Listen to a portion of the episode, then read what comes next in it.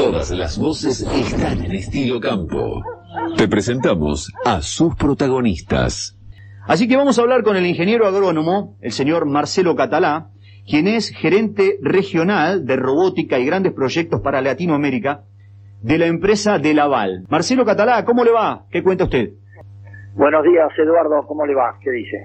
Muy bien, muy bien, gracias, gracias por atendernos. Eh, eh, también quiero sumar a esta charla, Marcelo, al señor, este, al médico veterinario Daniel Ferraro, quien es también un especialista que muchas veces nos ha, nos ha dado este, muchas precisiones sobre, sobre la lechería. Daniel, ¿estás en línea? ¿Me escuchás? Hola, hola, buen día, Eduardo. Hola, Marcelo, ¿cómo estás? Tanto tiempo. Un honor. Buen día, Daniel. Tantos años, ¿cómo andas? A la distancia, como se está estilando en estos últimos tiempos.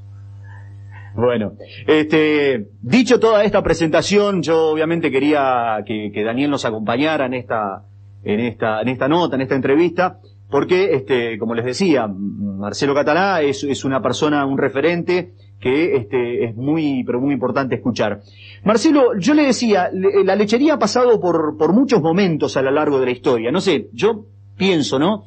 Eh, si hace un tiempo decíamos en la agricultura este, que los tractores iban a manejar solos, que las cosechadoras iban a tener piloto automático, la verdad es que se hacía difícil pensar eso.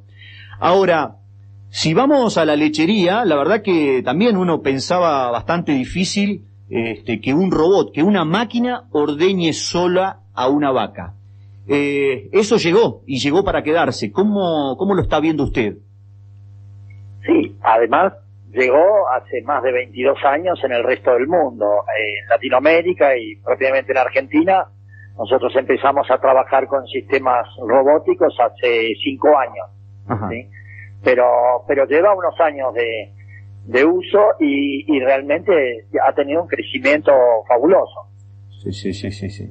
Eh, Marcelo, le voy a le voy a dejar este, participación a, a, Daniel Ferraro que le haga que le haga una pregunta Así nos metemos de lleno en todo lo que tiene que ver con la automatización y la robótica. Daniel, este, podés intervenir.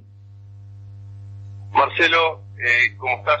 Eh, quería quería eh, pedirte que compartas el, concepto, bueno, que primero, evidentemente, hay una decisión empresaria de parte del productor para implementar la automatización y, bueno, una vez tomada esa decisión, eh, sabemos del, servicio por venta, de la calidad de profesionales que forman el equipo de Laval, cómo, cómo implementa, cómo articula al momento de calcular la cantidad de robots para tantas vacas y seguramente el objetivo es eficientizar esa producción, así que cómo hace ese productor para mejorar los litros por vaca, para mejorar o aumentar la cantidad de ordeños por día, eh, es decir, si nos podés contar un poquito estos aspectos, por favor.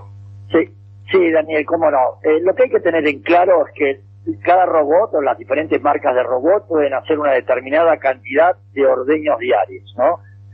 Eso va, por supuesto, a variar en función del modelo del robot. En el caso del BMS de Laval, que significa Sistema de Ordeño Voluntario, se puede llegar aproximadamente a unos 200 ordeños por día de, por cada robot. Es decir, vos podés llegar a ordeñar unas 65 vacas tres veces por día en un sistema estabulado de alta producción o hacer unas 80 o 90 vacas en un sistema pastoril con 2 o 2,5 ordeños con una producción media. Es decir, se adapta a diferentes planteos productivos. Esa sería una, una, una de, las, de las preguntas. No sé qué otra cosa me preguntaste, Daniel. Bueno, eh, por ahí Daniel no, te escucha bien, Marcelo, pero eh, nada, que tiene que ver con, con los robots. Eh, ¿Estos robots permiten sacarle mayor cantidad de litros de leche a cada vaca? En realidad sí. la información en el mundo nos dice que los robots en general se obtienen solamente con el robot. Se obtiene entre un 12 y un 15% de incremento en producción. Y eso básicamente por dos razones. Por un lado, eh, porque nosotros logramos hacer más ordeños por día y logramos hacer más ordeños en el primer tercio de la lactancia, ¿eh? en ah. detrimento de al final de la lactancia. Al final de la lactancia ordeñamos menos y al principio la ordeñamos más. Eso nos da más persistencia eh, otra curva de persistencia de lactancia y por otro lado el hecho de no haya gente atrás de las vacas eh, sin estresarlas y demás, eso genera más litros de leche. Claro. Eh, Marcelo, digamos, tener un robot supone tener menor cantidad de empleados en un tambo o, tiene que o va por otro lado la cuestión. En parte sí. Si el tambo es un tambo chico, yo te diría que prácticamente no tenés un ahorro de mano de obra. Cuanto más grande va siendo el tambo, sí va generando un ahorro de mano de obra, pero solamente la mano de obra de ordeño. Porque normalmente el resto de los operarios los seguís necesitando, necesitan seguir trabajando en el tambo, tenés que seguir inseminando, haciendo patas, en fin, todo lo demás, moviendo los eléctricos, en el caso que sea pastel, toda esa gente la seguís necesitando. Sí, sí, sí, sí, sí. Cuando, cuando se adquiere un robot de, de la empresa de Delaval, eh, ¿cómo, ¿cómo es el tema de la capacitación? ¿Cómo hacemos para ponerlo en funcionamiento? ¿Todo eso se, se encarga de Delaval mismo? Sí, eh, de hecho, uno no solamente la empresa instala los robots, sino que capacitas a la gente. Y hay una capacitación previa a todo esto. Mm. De hecho, se va al campo, se seleccionan las vacas básicamente por tipo, por conformación de ubre. Tenés que pensar que más o menos un 1, un 2% de las vacas tal vez no se, no se adecúen a la posición del robot o porque tienen los pezones traseros cruzados o por alguna otra razón. Entonces vas seleccionando las vacas y al mismo tiempo vas capacitando a la gente en el uso del robot. Sí, sí, sí, sí. Eh, eh, realmente es fantástico, esto es, es, es increíble. Eh, ¿Cuánto se, sabe cuántos establecimientos ya cuenta la Argentina con este tipo de tecnología? Nosotros en, en Argentina tenemos más de 50 robots vendidos, sobre un total de 80 robots que se vendieron aproximadamente en el país. Este, y van variando, hay gente que tiene un robot, eh, dos o 16 es decir, yo te diría de los 50 en este momento, un poquito más de la mitad se encuentran en proceso de instalación. Y con, y con el resto venimos trabajando. Y lo, y lo notable es que muchos de estos establecimientos que ya están funcionando, eh, muchos de ellos conservan el tambo convencional y lo que notamos es un incremento en producción bastante interesante que va desde 4 a 7 litros por vaca por lo que habíamos comentado previamente. O sea, producir una ordeña diferencial al principio de la lactancia y por otro lado el hecho de que la vaca viene a ordeñarse cuando tiene ganas. Eso es una de las cosas que a veces cuesta más eh, meterle en la cabeza al productor. A la vaca hay que dejarla sola. La vaca cuando tenga ganas de ordeñarse o ganas de comer va a venir sola al robot. Sí, sí, sí, sí. Y, y de hecho vamos a ordeñarla más veces por día que en un campo convencional. Esto eh, está apoyado, digamos, en la línea de, de lo que sería el bienestar animal.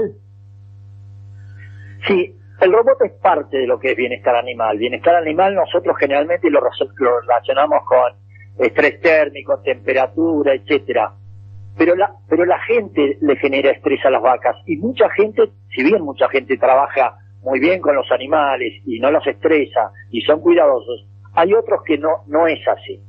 De hecho, eh, yo diría que los tamberos en el mundo son considerados hoy en día eh, en muchos países una especie de extinción. ¿Por qué? Porque la gente nueva, joven, no ingresa a, trabajar al tambo. Nadie quiere hacer un trabajo tan sacrificado. Entonces lo que estamos viendo, eh, que cada vez eh, la edad promedio de los tamberos va creciendo. En Estados Unidos, en el medio oeste, tenemos este, 55, 56 años y 66 años en, en Irlanda. Y en Argentina no nos quedamos tan atrás.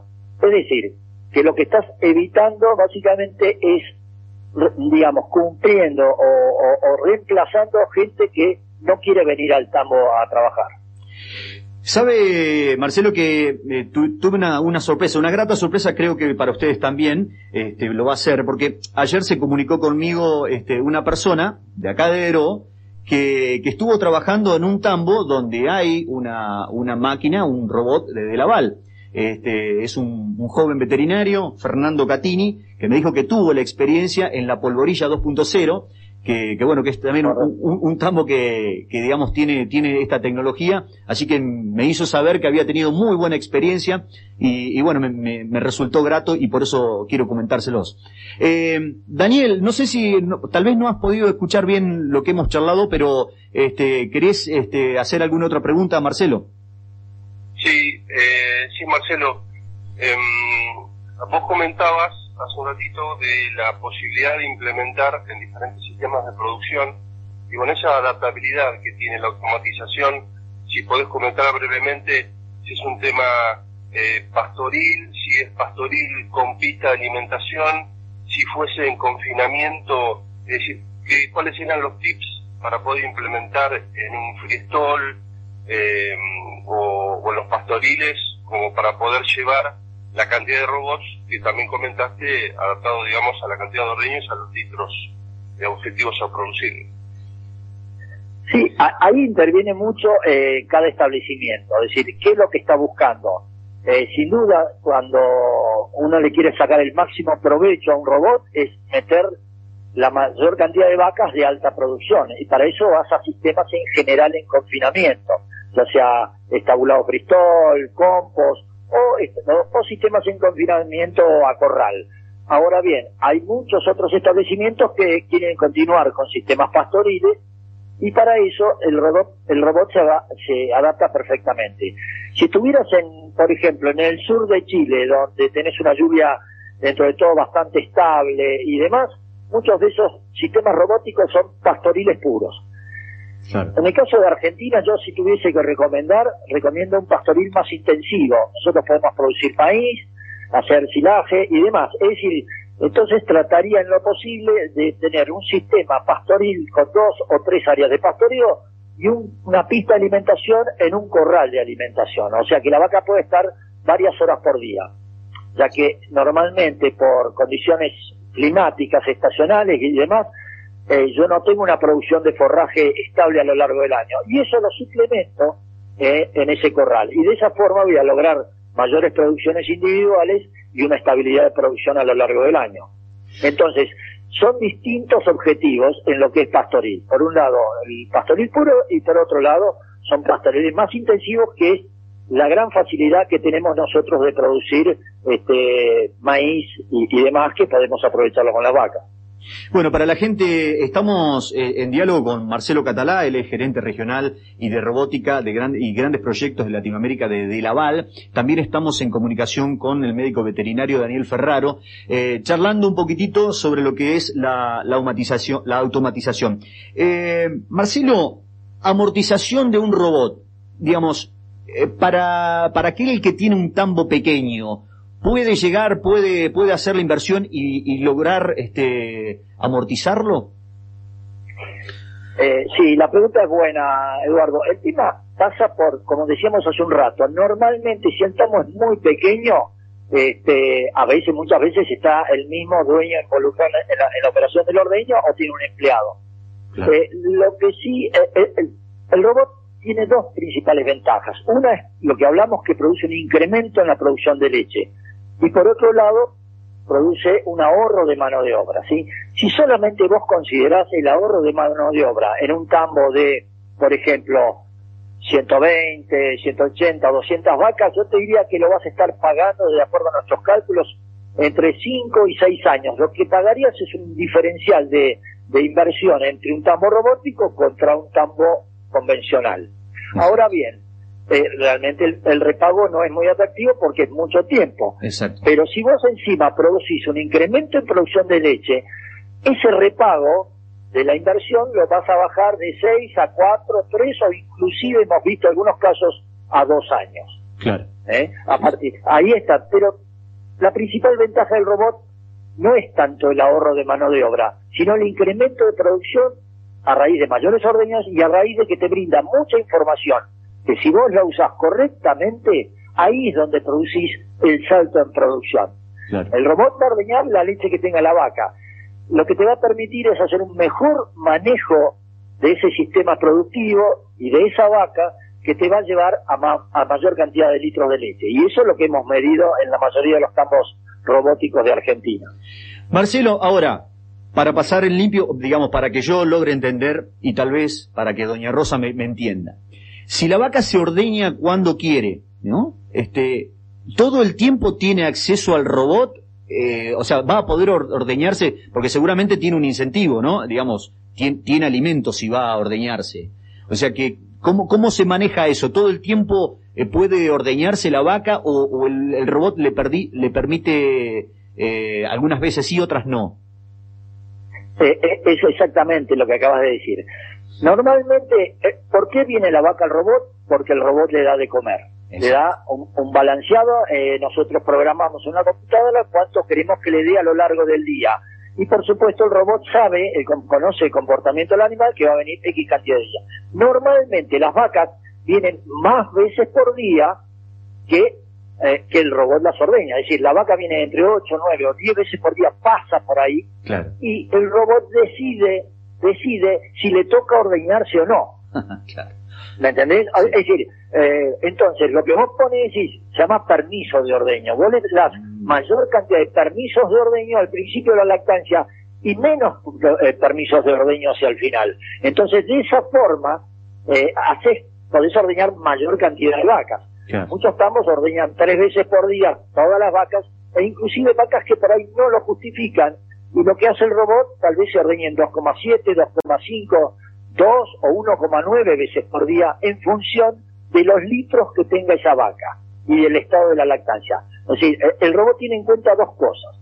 El tiempo que pasó desde la última vez que se ordeñó y por otro lado, cuánta leche tiene la vaca. Evidentemente, cuanto más leche está cargando la vaca, que sabe que le va a sacar, le da más autorizaciones de ordeño. Entonces, normalmente tenemos vacas que al principio se ordeñan cuatro veces y al final de la lactancia se ordeñan dos veces. Claro. O menos. Sí, sí, sí, sí, sí, sí. Súper, súper claro, Marcelo. Ahora, eh, mm, pregunta para, para ir redondeando. Esto, este, este robot o toda esta infraestructura, ¿tiene mucho mantenimiento? Yo te diría que el, mantenimiento es eh, cada tres meses tenés un tipo de mantenimiento, se le cambian ciertas cosas. Lo que tiene el robot es una mayor inversión con respecto a un tambo convencional.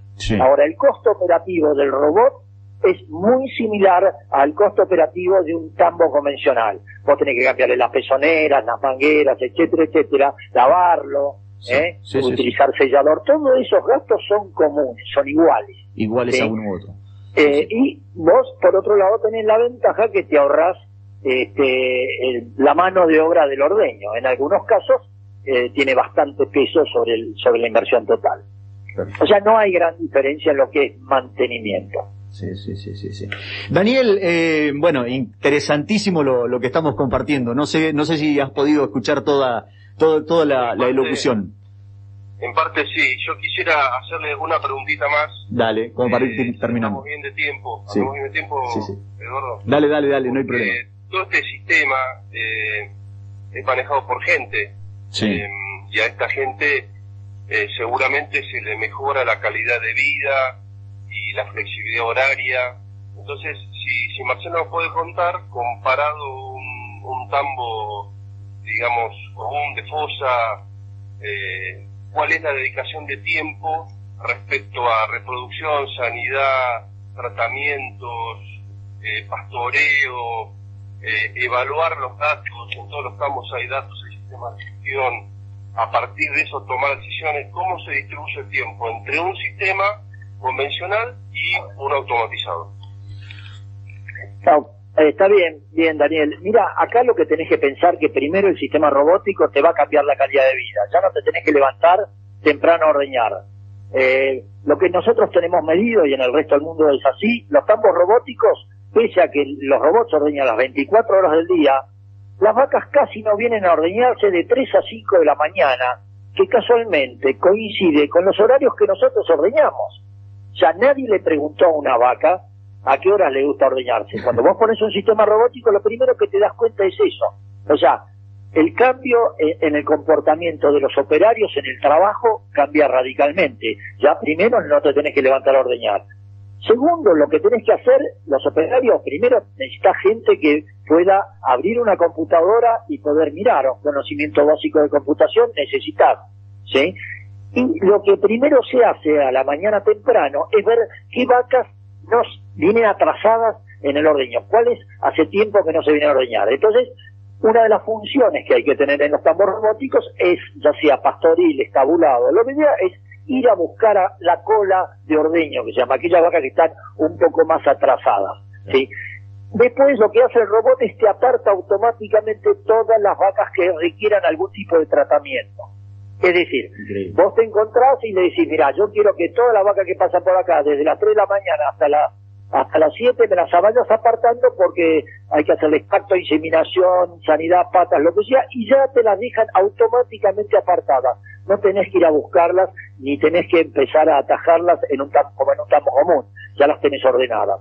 Y después, lo que haces en la computadora, en un sistema pastoril, por ejemplo, decir, mira, eh, el área 1 de pastoreo está abierta, que yo, desde las 8 de la mañana hasta las 4 de la tarde. El área 2 de las 4 de la tarde este, hasta las 24 horas y después el área 3 está abierta a la noche, etcétera, etcétera. Entonces, automáticamente las vacas son redirigidas a las distintas áreas de pastoreo vos no tenés que, lo único que tenés que hacer cuando vas, te fijas que vacas están atrasadas, ir a buscar aquellas que no vinieron. Pero eh, normalmente la diferencia entre un tambo común y un tambo robótico campo común vos lo ves muy ordenadito con vacas en un determinado potrero comiendo. Acá lo que vas a ver es vacas en todo el campo. Y vas a pensar que es un desorden. Pero para el robot tiene individualizada cada vaca exactamente en qué lugar se encuentra. O sea que no es un desorden. Son, puede ser un desorden visual nada más. ¿Sí? O sea que cambia, cambia totalmente los protocolos de trabajo. Eh, hay gente que dice, puedes hacer una vida normal, ¿eh? no estás atado a los ordeños, ese trabajo eh, no tenés que hacerlo horarios fijos, es un horario mucho más flexible. Es decir, tiene una serie de ventajas que por eso se inventaron los robots, se inventaron en Europa para tambos chicos y finalmente se terminó instalando en tambos mucho más grandes, ¿eh? porque mejora eso. De hecho, el tambo más grande del mundo lo tenemos en Chile, ¿eh? que tiene hoy 71 robots en un solo tambo, son cuatro mil y pico de vacas que se ordeñan, y hoy en día ese tambo está con 43 litros promedio por vaca. 43. Que es un tambo estabulado, por supuesto. Pero lo podés manejar en esa escala. Nunca se pensó que los robots que se inventaron para tambos chiquitos iban a poder ponerse uno al lado del otro y empezar a ordeñar en tambos mucho más grandes. Y en Argentina la mayoría de los tambos que estamos instalando nosotros, el que comentaba el de la polvorilla, tiene seis robots. ¿sí? Es decir, y la, la tendencia de esos productores es seguir creciendo. Marcelo, increíble, espectacular, muy pero muy claro. Este, muchísimas pero muchísimas gracias. Me encantaría seguir. Los tiempos por ahí de, la radio son tiranos, este, pero podemos en algún momento hacer eh, seguir este, hablando de, de, los, de los procesos y de los sistemas y de todo el portfolio de cosas que, que ofrece De Laval. Bueno, sí, como no, cuando quieran y déjame mandarle un saludo a, mis primos y sobrinos que tengo allá en Teró, eh, que los veo poco, pero, pero los quiero mucho. ¿De acuerdo? bueno, muchísimas gracias Marcelo, muchísimas gracias Daniel, gracias. Gracias, gracias Marcelo, bueno, muchas gracias. muy amable como siempre, un gusto, eh, y gracias a vos Eduardo por la invitación. Un gran abrazo para, para ambos. Bueno, eh, fue Marcelo Catalá, gerente regional de robótica y, grandes proyectos para Latinoamérica de la empresa de Laval. De Laval, una empresa muy pero muy importante a nivel mundial, este, con, ofreciendo eh, soluciones integradas para la lechería y el médico veterinario Daniel Ferraro, ya un amigo de la casa que siempre nos está aportando cosas sobre esta especialidad que tiene que ver con la lechería.